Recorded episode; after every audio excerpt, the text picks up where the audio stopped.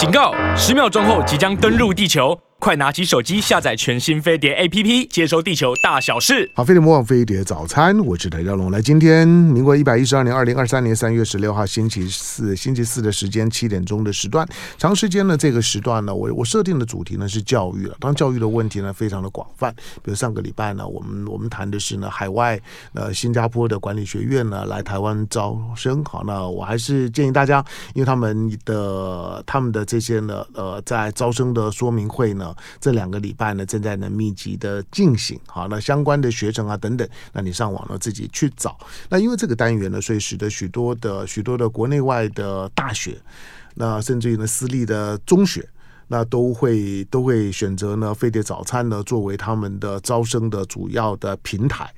好，但是今天呢，来我我访问的来宾，那当从一本书谈起了。不过我并不是因为因为因为这本书呢访问他，因为我平常。而且我之前当然不认识，可是在他从政了之后呢，我就在在旁边看，因为工工作的关系，我虽然做媒体啊，可是我很少访问，所以所以也，也都没有机会访问到你，所以我就在旁边看，嗯。嗯因为从政治的角度来来讲，嗯，你是菜鸟啊，嗯，真的，嗯，对。不过从法律的角角度来来讲，我知道你很资深，很 powerful，那是非常非常 senior 的这个合合伙人，而且是国内的国内数一数二的，就是说呢，大的就是说呢，国际的法律事务所，特别是商务的部分，是国际通商。好，所以那个时候我对于你会会点头，会从政，嗯。本人是有几分好奇的，嗯，就是你都到这个级数了，因为呃律律师，我我刚随便数，你看我我我我跟你数的这这几个我认识的，算我的比较亲近的朋朋友了，是，那说有时候都很资深的，你要从政，我会觉得到了这年纪何何必呢？因为政政治，我相信大部分人大概对政治。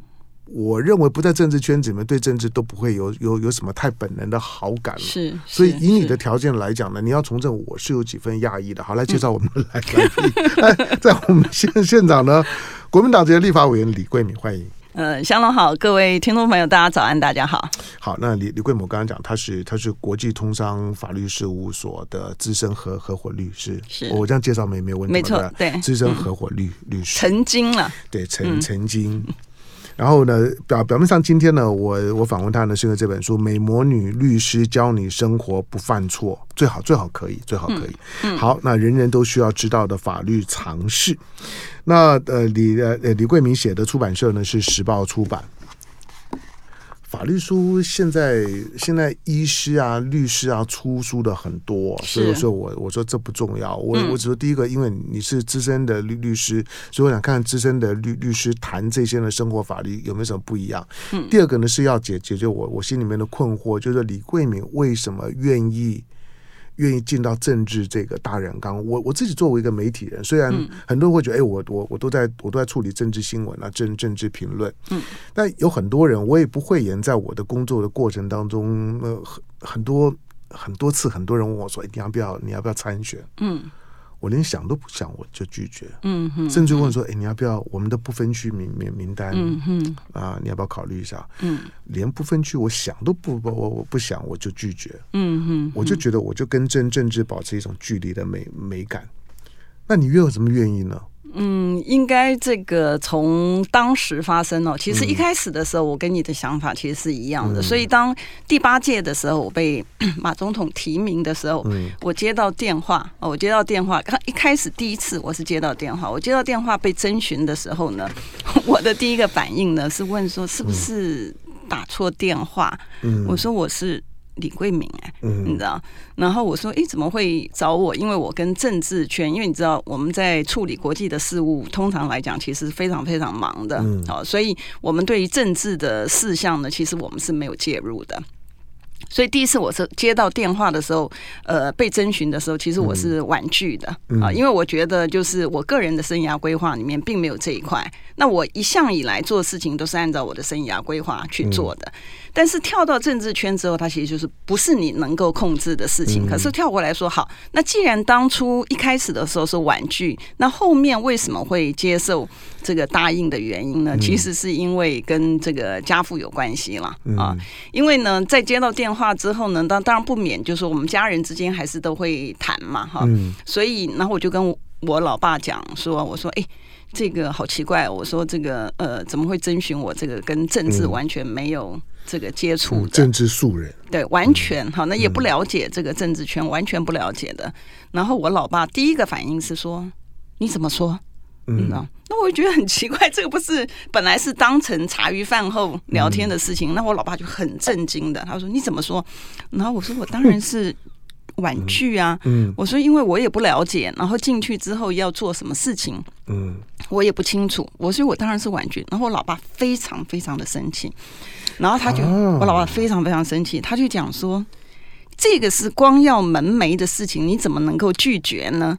我说：“那我我已经拒绝了，因为我觉得他是本来我是觉得他打错电话了，他可能是找别人，是不是找到我？所以我原来认为他是这个打错电话，所以我在跟我老爸讲聊天的时候，我其实是把他当成一个那个茶余饭后的这个事情来谈。然后老爸就讲说，他他我老爸是非常顶真的人，然后他开始呢，他就讲说，他说他就给我一大堆的这个大道理讲，他说这个哈赚钱，他不是人生。”唯一的目的，因为这可能会牵涉到我老爸过往其他的故事，我待会有时间再提一下我老爸的故事。我老爸是非常虔诚的基督徒，所以他也经过开刀 开七次都被宣布说，其实我妈应该要准备后事，所以他觉得他这个命，他之所以留着呢，他是为了要彰显上帝的荣耀，他是要帮。人间服务，要不然的话，他其实是早就该走的人。他心态是这样，所以他跟我讲的时候，他就跟我讲说，他多大年纪？呃，他走的时候是九十一岁啊，那高寿。对，他走的时候是九十一岁，可是他那个开刀开七次，嗯、然后医院都宣布叫我妈准备后事的时候呢，他其实还他蛮年轻的时候，我们还非常非常小，我都没有记忆。哦，不可思议。对，嗯、所以他就。呃，开始跟我讲说，这个是光耀门楣的事情，你怎么能够这个、嗯、呃拒绝？所以爸爸妈妈都是很虔诚的教徒，都是都是，嗯、但爸爸本来不是哦，嗯、受妈妈的影响。对对，他是因为被妈妈救了，然后到这个教会里面，嗯、教会里面保护他啊、哦，保护他之后，那他又不会讲台语，所以那个时候教会就讲说，哎，他是哑巴，然后做长工，就是打扫啊什么，那后来才考试。那但那那是呃，跟今天的这个话题呃没有太大的关系，但是。重点是在于，他就觉得说，你有一个机会可以帮国家做事情，你居然把他拒绝了啊！他就很生气，然后他就觉得说，这个是不可原谅的这个事情，你知道？那当然，后来总统府还是有陆续这个这个跟我联系了。那所以后来我就接受了这个的原因呢，就是呃，因为我觉得我爸妈，我们前面在。这个进到节目之前，我们还闲聊。了一些这个爱情方面呐、啊、家人方面、啊，对不对？我说到目前为止啊，到目前为止，我爸妈的这个爱情故事，在我的走来这一路上走来的人生里面，我觉得没有人可以超越。那我始终觉得，就是说这样子，而且我我我我我爸爸他在做。你你他是警戒，他是一直在警戒的嘛？嗯、那警戒，我们当然说看到他要处理很多这个事情，嗯、可是他怎么样子能够秉持自己的、坚持自己的这个原则走下去？其实我相信他也是一个很、很、很困难的一个决定，可是他都可以做得到啊。那我就觉得说，我最起码这个女儿看在她从东北。一步脚印，他不是坐着车什么跟着部队什么，他不是。走的，他是走的。老师带的，老师也没有说有什么背景资源。我觉得我最起码看到这一段里面呢，我觉得如果我可以帮，就像我老爸讲的，光要门楣呢，我也该做一下。啊。那我觉得说，呃，这个钱够用就好啊。所以呢，我就觉得说。那我就后来就辞掉了，在这个呃国际通商的，对，就辞掉他那个，然后就进到这个政界。到政界里面，其实平常讲也是从零开始啊，哦，从零开始，因为你到了一个新的环境，你完全不熟悉了。然后呢，你就是，但是我就记得我老爸对我的期许，就是最起码我要把我专业的那个部分呢贡献给这个国家。所以从第八届的时候呢，事实上来讲，我记得那时候我们在，其实第八届我跟很多的政务官。都培养了很好的感情啊！为什么培养很多很好的感情？因为我们比较像是这一些政务官的影子内阁，有时候我们比较像他的幕僚啦，就把有一些的这个国际间的这个局势啊，然后呢，在他的各自的领域里面呢，把这些的资讯收集好之后呢，透过咨询的方式。我想我记得，我如果没记得没错的话，在第八届的时候，我应该是第一个用 PowerPoint 的。嗯，好，用 PowerPoint，然后就是，所以那时候我记得宝鸡主委呢，每一次看到我上台咨询的时候，就说陈宝基，对对对，陈宝基很好的政务官，是他看到，我也觉得他是很好的政务官，非常非常好的政务官。以农业、农政或者他本身，他也是台台大的教授，以他专业背景来来讲，其实是农农政体系里面培养的很好的很好的官员。对，我反正政政治啦，消耗人非常快的。对，但是他他每一次我一上台的时候，他的第一句话，现在我们不是都讲说，哎，这部长好，委员好，能不能？他不是，他第一句话讲说。李教授又来上课了，那所以那个时候为什么我们跟政务官之间培养很好的一个感情呢？就是我们知道他有很多的事情每天要处理，可是毕竟我们台湾是一个浅碟式的经济体，我们是跟着国际的局势在动的时候呢，台湾是反应的非常快，你没有办法置身事外的，所以我们一定要有这个相关的这个国际的这个事务的事情呢，我们的政务官在做决定的人，他势必是一定要知道的。那在过往我在这个。呃，律师界的部分呢，我也比较多处理的是关于国际的这个事务，比如说不管是 IPO 到国外的这个 dual listing 啊，哈挂牌啊，那或者是在国外的这个募资啦，甚至是做一些的这个 ECB 啊，林林总总这些东西，然后甚至是 IP 方面的 dispute。比较多的处理，因为是国际的事务，所以对国际的呃部分，不管是法律事务所也好，或者是呃这个国际的讯息也好，得到的讯息其实是比这个一般人快了，嗯，你知道，所以比较能够把这些相关的讯息呢，及时的提供给我们的这个行政单位呢做参考。所以第八届的时候呢，其实跟这个行政单位呢，其实配合的其实还蛮好的，哦，就比较像是一个资源部队，一个影子内阁。那到第十届之后呢，就截然不同了。呃，第十届之后截然不同。第十届我觉得刚开始的时候还好，平常讲刚开始的时候，我曾经询问这个陈吉仲。嗯，好，那时候我第一次询问他的时候，我就问他说，他知不知道有国食国际的这个呃粮食短缺的问题？嗯，嗯其实第十届二零二零年开始的时候，那个时候其实就已经有国际粮食短缺的简讯了，警讯了啊。所以我那时候问他的时候呢，他第一次回答的时候，我第一次跟他面对面的时候，我觉得他知道。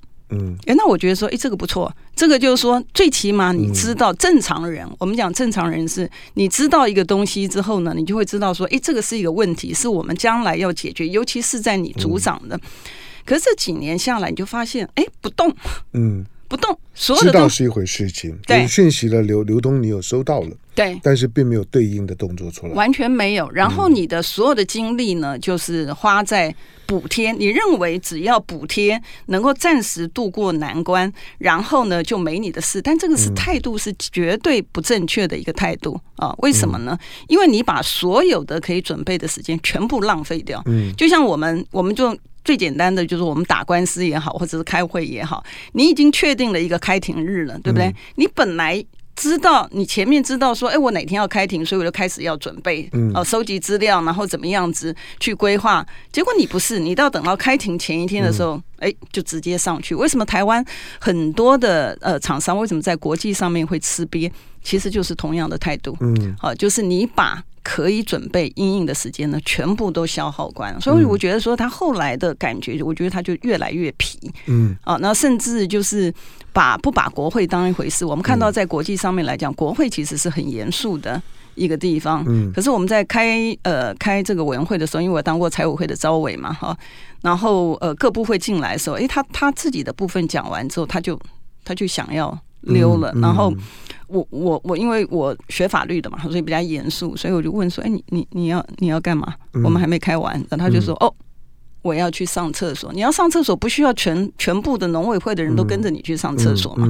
所以我就觉得就是说，哎，如果我们的政务官都不把自己的事情啊，因为那个事情也不是他自己而已，他自己的职责的东西，他影响到全民，他都不当一回事情，所以。”就会问题就会很严重了，所以第八届跟第十届，其实作为一个立法委员，虽然都是立法委员，嗯、可是我觉得那个整个感触呢是截然不同的。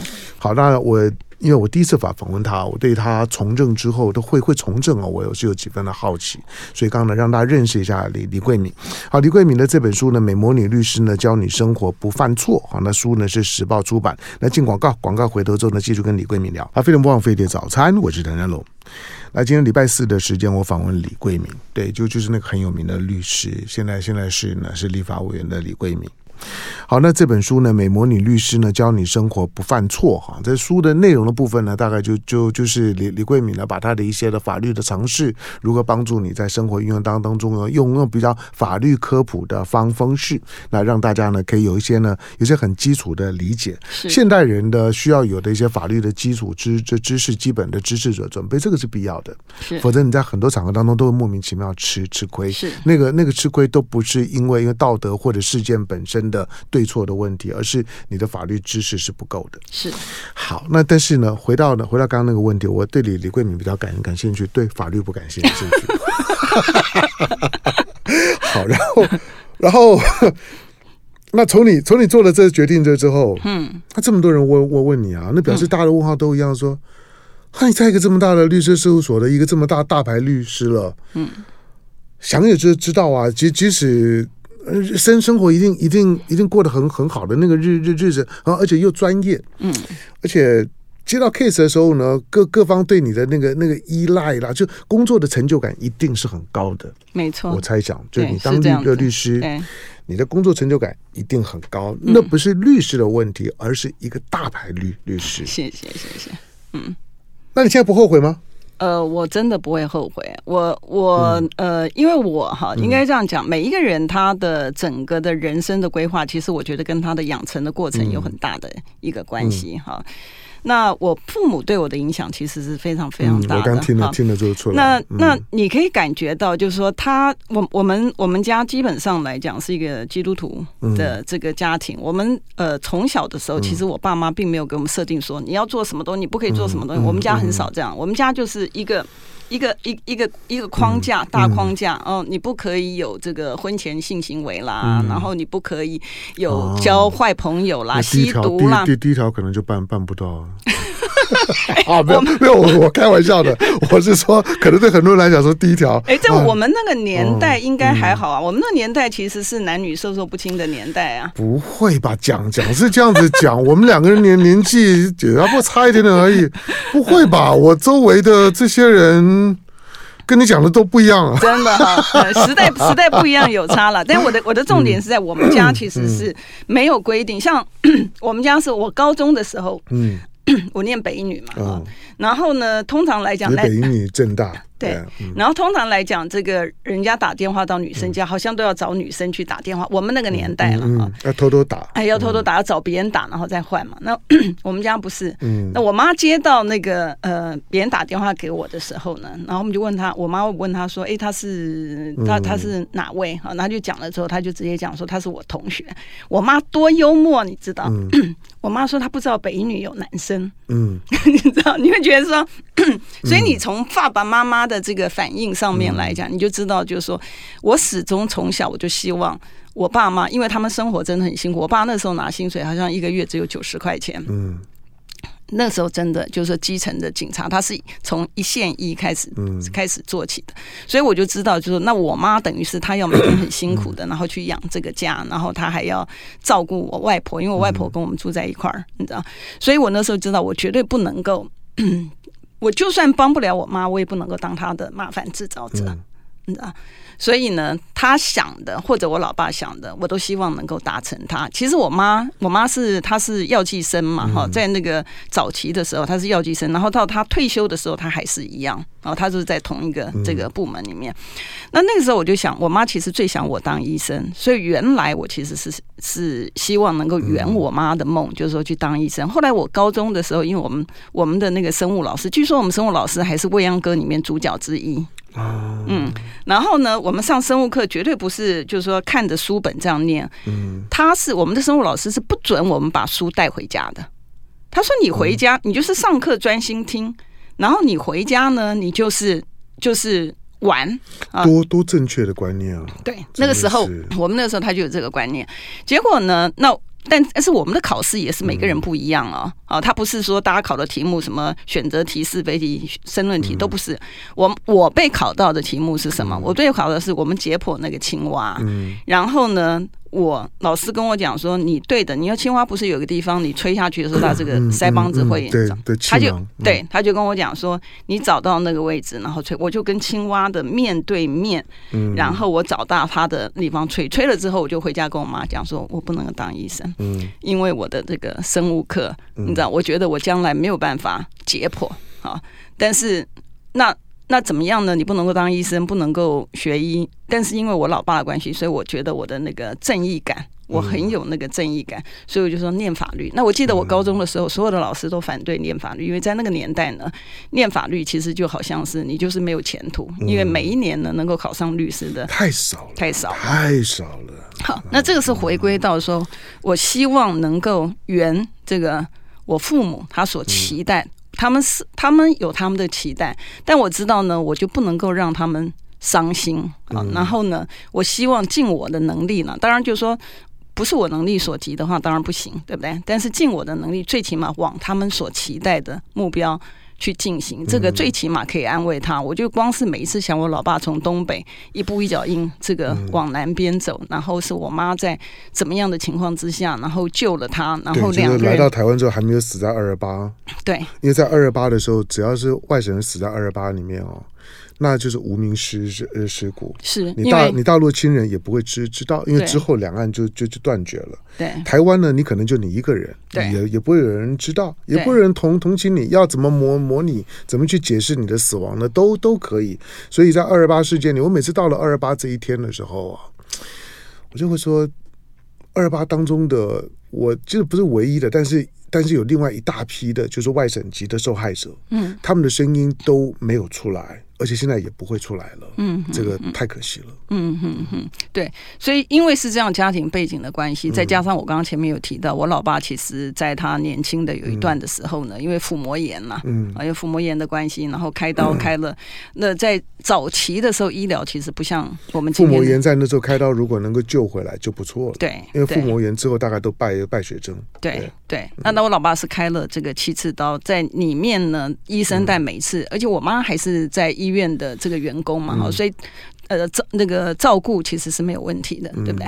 可是，在那个过程当中，我爸我老爸就会觉得说，他这条命啊，他回来的这条命其实不是他自己，因为如果按照 传统的概念的话，那他其实这就就是抚摸仪，他其实就是要对对过去的嘛，哈。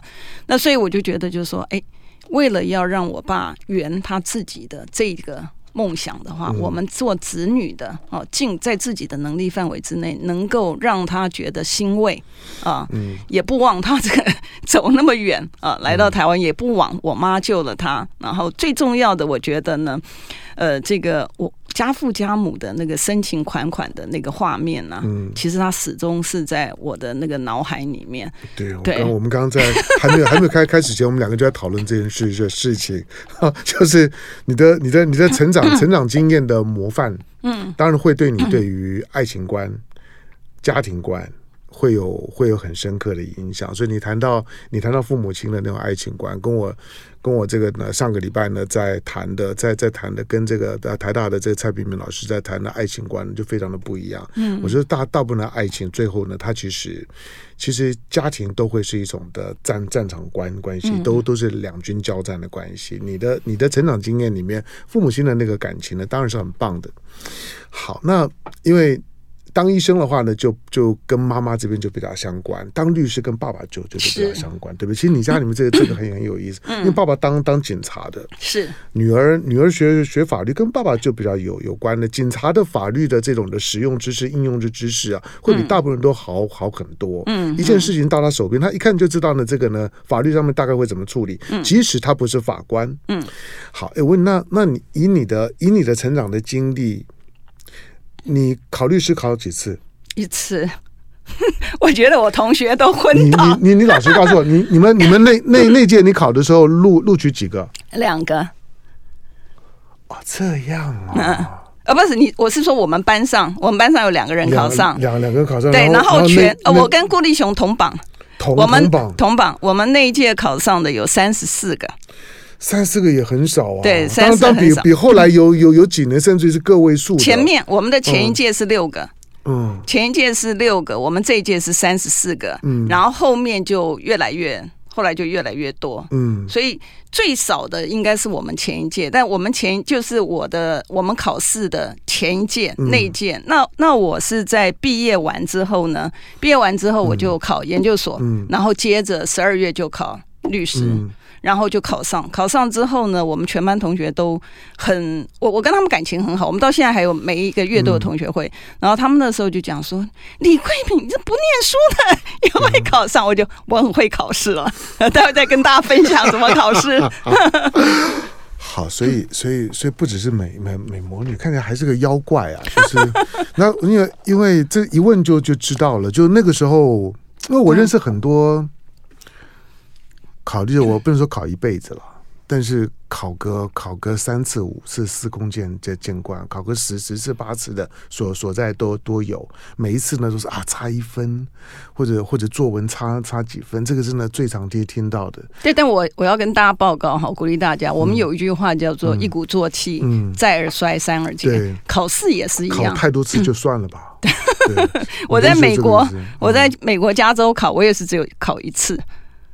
这么厉害啊！没，我就是很会考试。我待会可以跟大家分享一下考试要怎么考，因为我们自己也当老师嘛，我们自己也当老师。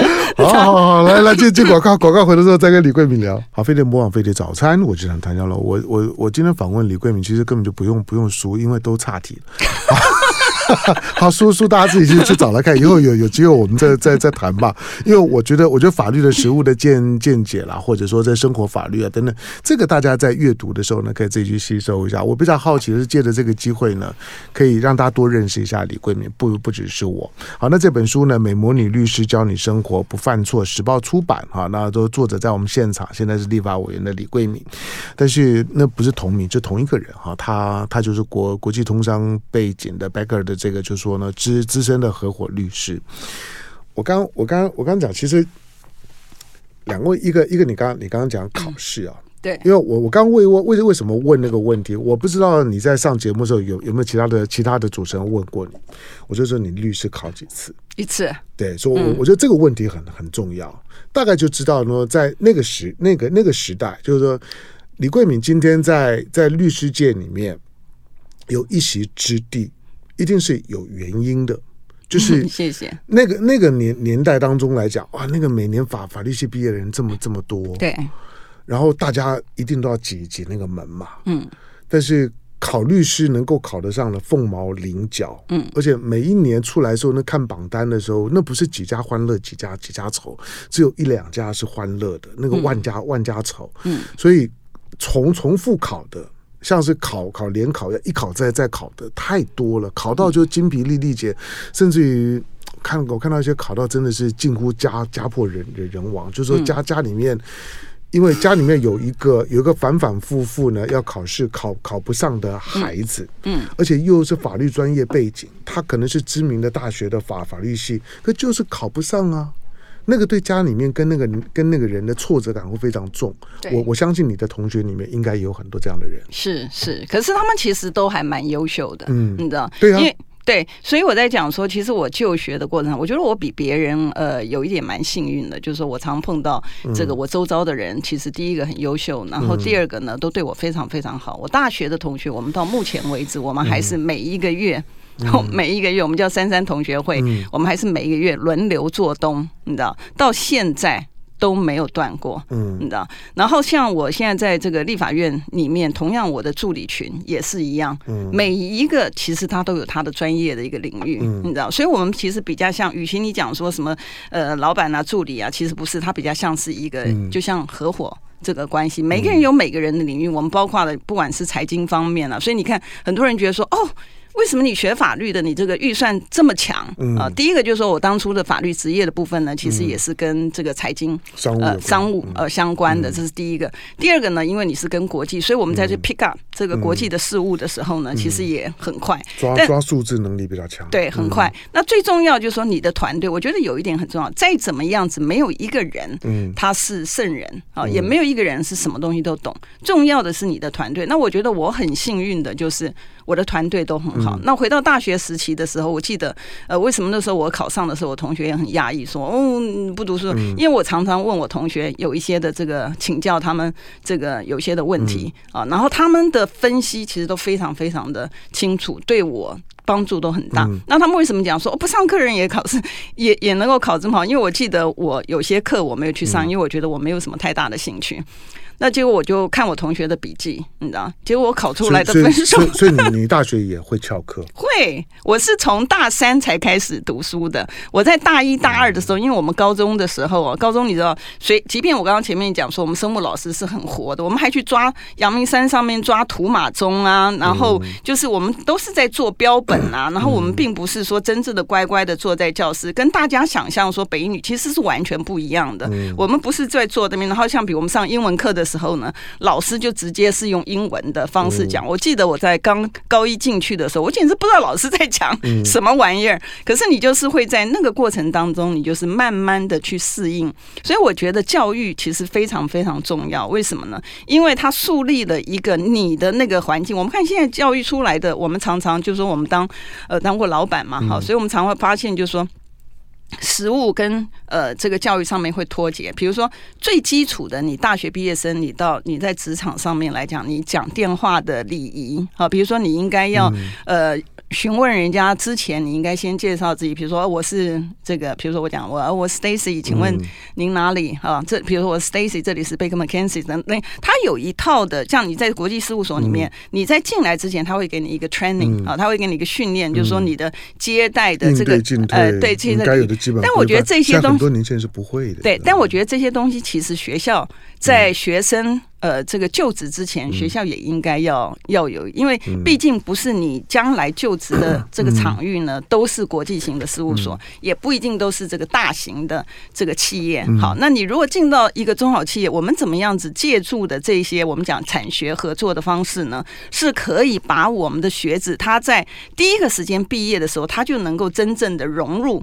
到这个产业界，那产业界这彼此之间的互动，它就会很重要。所以我觉得很多的东西呢，你要大家常常会有，就是说，你如果愿意多付出一点点心血，然后把你的想法多沟通啊。的一个情况之下，我觉得对我们整个社会来讲呢，它是进步。那回到那个考试的部分呢，你知道考试啊，考试最重要就是我常跟我的那个助理讲哈，就是说事务所的啦哈，不是说在立法院，立法院其实他们都非常非常。事务所我常跟他讲说，你写东西的目的在干什么？你写东西目的在让人家懂啊，你写东西的目的不是在一书几件而已，你要让读的人看得懂。那我觉得为什么我比较。那个能够比我那些很优秀的同学，或者是早一点考上的原因呢，就是我会从 reader 的角度上面来看啊，reader 角度上面来看，就是说他想要知道我想告诉他什么。你知道？那我们就拿这本书来 当例子。为什么会出这本书呢？其实一开始的时候，我常常我们办公室常会收到很多请愿的案子，然后常常会有很多时事的这个范例。那我助理，我助理就会问我，就说：“哎，那个这个应该是怎么样子？你知道？”然后呢，我又在这个呃，我在交大跟东吴教书嘛，哈。那东吴呢，因为我在 EMBA 上课，他们的 major 就不是法律，所以他们常常有一些问题说：“哎，比如说这个呃，讲说这个新竹的。”的呃林志坚的这新竹球场的问题，他们讲说，哎，这个东西很离谱啊，什么东西？我跟他讲说，哦，这个东西如果是发生在国外的话，它是不得了的，因为我们讲说国外的侵权 torts，你知道，它的损害赔偿，尤其你去按照这个国际球星的这个他的待遇，好，他不是只有说你把他到医院这个诊治完就没事了，不是，好，所以你透过这个东西，然后我我助理就跟我讲说，哎，委员。对你来讲是 A、B、C 的东西，可是对一般的老百姓来讲，他可能不知道，所以才会有。尤其现在网络发达，我们看到那个古阿莫的事情啦，好，然后我们看到不管是苏打绿的这个事情也好，或者是这个比如说林志颖的这个事情，然后一下子就出来很多的讨论，然后他就讲说：“哎，委员，你应该要让老百姓知道他的权利义务。啊，因为。”你的权利只有自己能够保护，别人不能够保护你。好，所以我助理就讲说，我们应该让我们社会上面的法律小白。呃少一点，就有点像股市小白。股市小白，我们不是看到很多的很多的人，他是因为对于股市的部分，现在很多名人被拿去当成这个呃炒股的，是，你有你有没有被拿去当？我我我会被拿来作为一些商业诈骗的，对，嗯，就是反正代言了他，他反正就盗用你的你的图，对，然后呢图还 P 过，对，把他的商品呢 P 到我手上，对，都做到这个样子了，是，对，是。那你知道像那些东西的话，比如说像你。seguinte: 这个这个举荐的人，好，就是你推荐这个产品人，按照我们的消费者保护法里面，按照我们公平交易法里面也有责任，有责任啊，而且你要负连带，因为你要负连带赔偿责任啊，所以你碰到这样的情形，你你可能的态度就不能够讲说，哎，我不去理会他，因为反正他是跟我无关的，将来我我在举证证明说，哎，我也是被害人，不是，你知道，所以很多的东西呢，在我们法律人来看的时候，我们觉得说，哎，这个很简单，可是对于一般人来讲呢，一般人就不会。会觉得它很简单，比如说像古阿莫的东西，如果大家去搜寻那个法律的判决的时候，会看到说，哎，法院不受理啊，就表示说古阿莫的二创它是可以，但事实上不是。他之所以法院不受理的原因，是因为他跟这个原来的这个权利人他之间和解了。可是他对于整个事情的经过的话，他其实对于起诉书上面他就讲的非常非常的清楚。可是因为那些太冗长了，你要一般的老百姓去读懂看懂。我觉得有点困难啊。那在里面甚至有一些的案例呢，其实就是实际上面发生的。比如说，我们有一个妈妈为了这个小孩创业，所以她呢为了小孩创业之后呢，她就呃想要去借钱，然后透过这个中介，结果把她的这个个资啊，就拿着她的个资到这个平台上面去申请账户，然后去卖产品，然后后来没有交货，然后妈妈就被当成诈欺犯。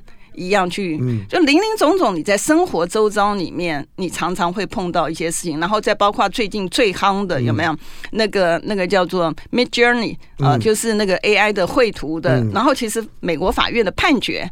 呃，美国法院的判决也出来了。那美国法院判决出来，就是这个会牵涉到说，AI 绘图里面到底你的绘图的人，你拥有你有没有拥有这个著作权、嗯嗯、啊？然后你丢了几个概念给 AI，嗯，然后呢，请 AI 帮你画一张图。对，那你只是呢三言两语丢丢两概念，我想要有有一个有一个在装在瓶子里的宇宙，嗯，啊，他画画给画的很棒，嗯，那这张图是不是你你的？嗯，okay, 对你有没有权利？啊，那比如我们如果假设拿这个灯。来讲的话，就是我们讲，我们刚因为每一个软体公司有它的那个、那个、那个，就是说它的 term and condition 啊，就是它对使用者的这个条款，对不对？啊，那像那里面里面，我们就以 Midjourney 来讲的话，它其实它就有规定啊，它是讲的是什么？他说哦。我 provide 你这个软体，因为我们知道说 AI 为什么会绘图，就是因为它里面有很多的 database、嗯、啊，它从它的 database 里面它去抓，嗯。啊，当你给它一个指令的时候，它会去抓那些的跟你这个相关的出来，嗯、然后把你的这构图出来嘛，哈、啊，所以它的这个 term。Of use 的上面呢，他就有讲到，他说哦，我提供你软体的，我不保证这个东西不侵权呢，因为他的 database 里面假设他已经拥有的，我们讲说现在的人还存在的，当然过往的著作权就是说人死后之后五十年。他就没有著作权了哈，比如说你现在讲 Picasso 啊等等的东西，但是还有一些的画家，他其实还是有的。所以当他的 database 在你里面之后，如果你用了它的话，你就有可能会侵权。所以软体公司告诉你说，呃，我对这个东西不保证啊。那你讲说，哎，没关系，我赌一把，对不对？可是你将来出来的 AI 绘图之后呢？别人跟你的很类似，你其实也没办法去主张说，哎，你侵权我，为什么？因为在他的 term of use 里面呢，他同样的也讲到说，哎，我帮你绘制出来这个图呢，你要对于这个图的那个授权给我，就是终身的免费的授权给我，然后我还有在。授权别人的一个权利，所以今天如果说某 B 呢，在透过这个 AI 绘图软体呢，在给了一个类似的一个指令的话，可能画出来的图就会跟某 A，你刚刚讲说瓶中瓶中物啊，它的这个图，它可能就很类似。那这个某 A 呢，他就不能跟某 B 讲说，哎，你侵害我的，为什么呢？因为你的。权利呢，已经间接的透过这个 AI 的授权软体到了这个某 B 的身上，所以他也没有侵权你。那这就牵涉到你在艺术品的世界里面拍卖的时候，我们知道它都是物以稀为贵嘛，啊，物以稀为贵。当你这个可以无限制的一个复制出去的时候，它的价值就会低落。这个也是为什么，这个我们知道说 AI 绘图第一张图其实在国外了哈，第一张图在国外拍卖的这个市价是非常非常高。嗯，因为那时候大家觉得说，哇，这个是独一无二。为什么独一无二？因为是 AI 能够绘出来这个图，其实比人绘的还要好，对不对？就后来美国法院判决呢，最近的判决就讲说，哦，no no no no，他没有拥有。这个呃权利，为什么他没有拥有权利？因为美国法院的判决呢，他认为说你没有，因为著作权上面它是保障的是什么？它保障的是你的一个表达，你的表意，嗯，哦，它不保障你的概念，嗯，哦，所以他认为说，你当你给他 instruction 的时候呢，你给他的。并不是说他怎么样子把你的概念表达出来，而是说你给他的是一个概念。比如说你刚刚讲说瓶中嗯什么东西的哈，那当然那个案子现在还没有 final，他现在还在打哦，所以就说类似像这个我们跟时事相关的东西，然后跟网络。呃，相关的将来将来这方面的法律问问问题，对，然后新兴的法律问题，对，然后但是我们的我们的问题是在哪里？嗯、理论上来讲，行政单位之所以作为行政单位，就是他应该要超前嘛，嗯、他国家老百姓的辛苦纳税钱给他，就是他要先把这些的法制的规定哈，已经先做好。比如说像现在为止，虚拟货币，我从去年。我从去年这个呃咨询苏贞昌，他答应我去年五月一号就会出来，到现在为止没有啊，啊，现在为止没有。所以在前两天的时候，我们讲说虚拟货币的部分，到现在你金管会承不认认它是你的这个所管的，还是究竟是你管，还是速发部管？所以我们现在的行政呢单位，简单来讲就是乱成一团。乱成一团的结果呢，也就造就了应该要有规范的东西没有规范，所以才会有像很多名人啊，就包括嗯，包括香龙很多的这个名人的你的这个，不管是你的图像也好，或者说你的这个陈述，然后变成一个他们去外面招摇撞骗，然后再加上什么呢？再加上就是说，我们现在年轻朋友，因为我们的呃疫后疫后经济不佳的一个关系，所以很多年轻朋友呢，要么就是说，哎，他去找工作的时候，你看才会有什么柬埔寨。债呀，你知道，甚至青浦债啊，这个类似的案件，然后要么就是说他从网络上面来讲，他被诈骗，嗯，所以这些零零总总的情形呢，都是因为你的政府的所有的政策呢，你跟不上时代。如果你可以跟得上时代的话，那很多的问题，我们不敢讲说全部解决，但最起码会把它的损害降低到一定的程度。嗯。好，因为在立法院的询答的时候呢，我我我特别注意过李桂敏几几回，我觉得嗯，OK，李李桂敏的适应性呢是真的非常强的，就是说从一个从一个很很资深的律师，对对对，从 从一个从一个专业的法律人，然后一个政治小小白，但是呢，政治场子里面的时候，因为有很多人是会适应不良的哈，但李李桂敏的这调试呢非常的好，而且把他专业在政治场域呢发挥的非常好。那今天呢？对我来讲呢，唯一重要的是李桂敏。好的，非常感谢李桂敏到我们的现场。谢谢香龙，谢谢听众朋友。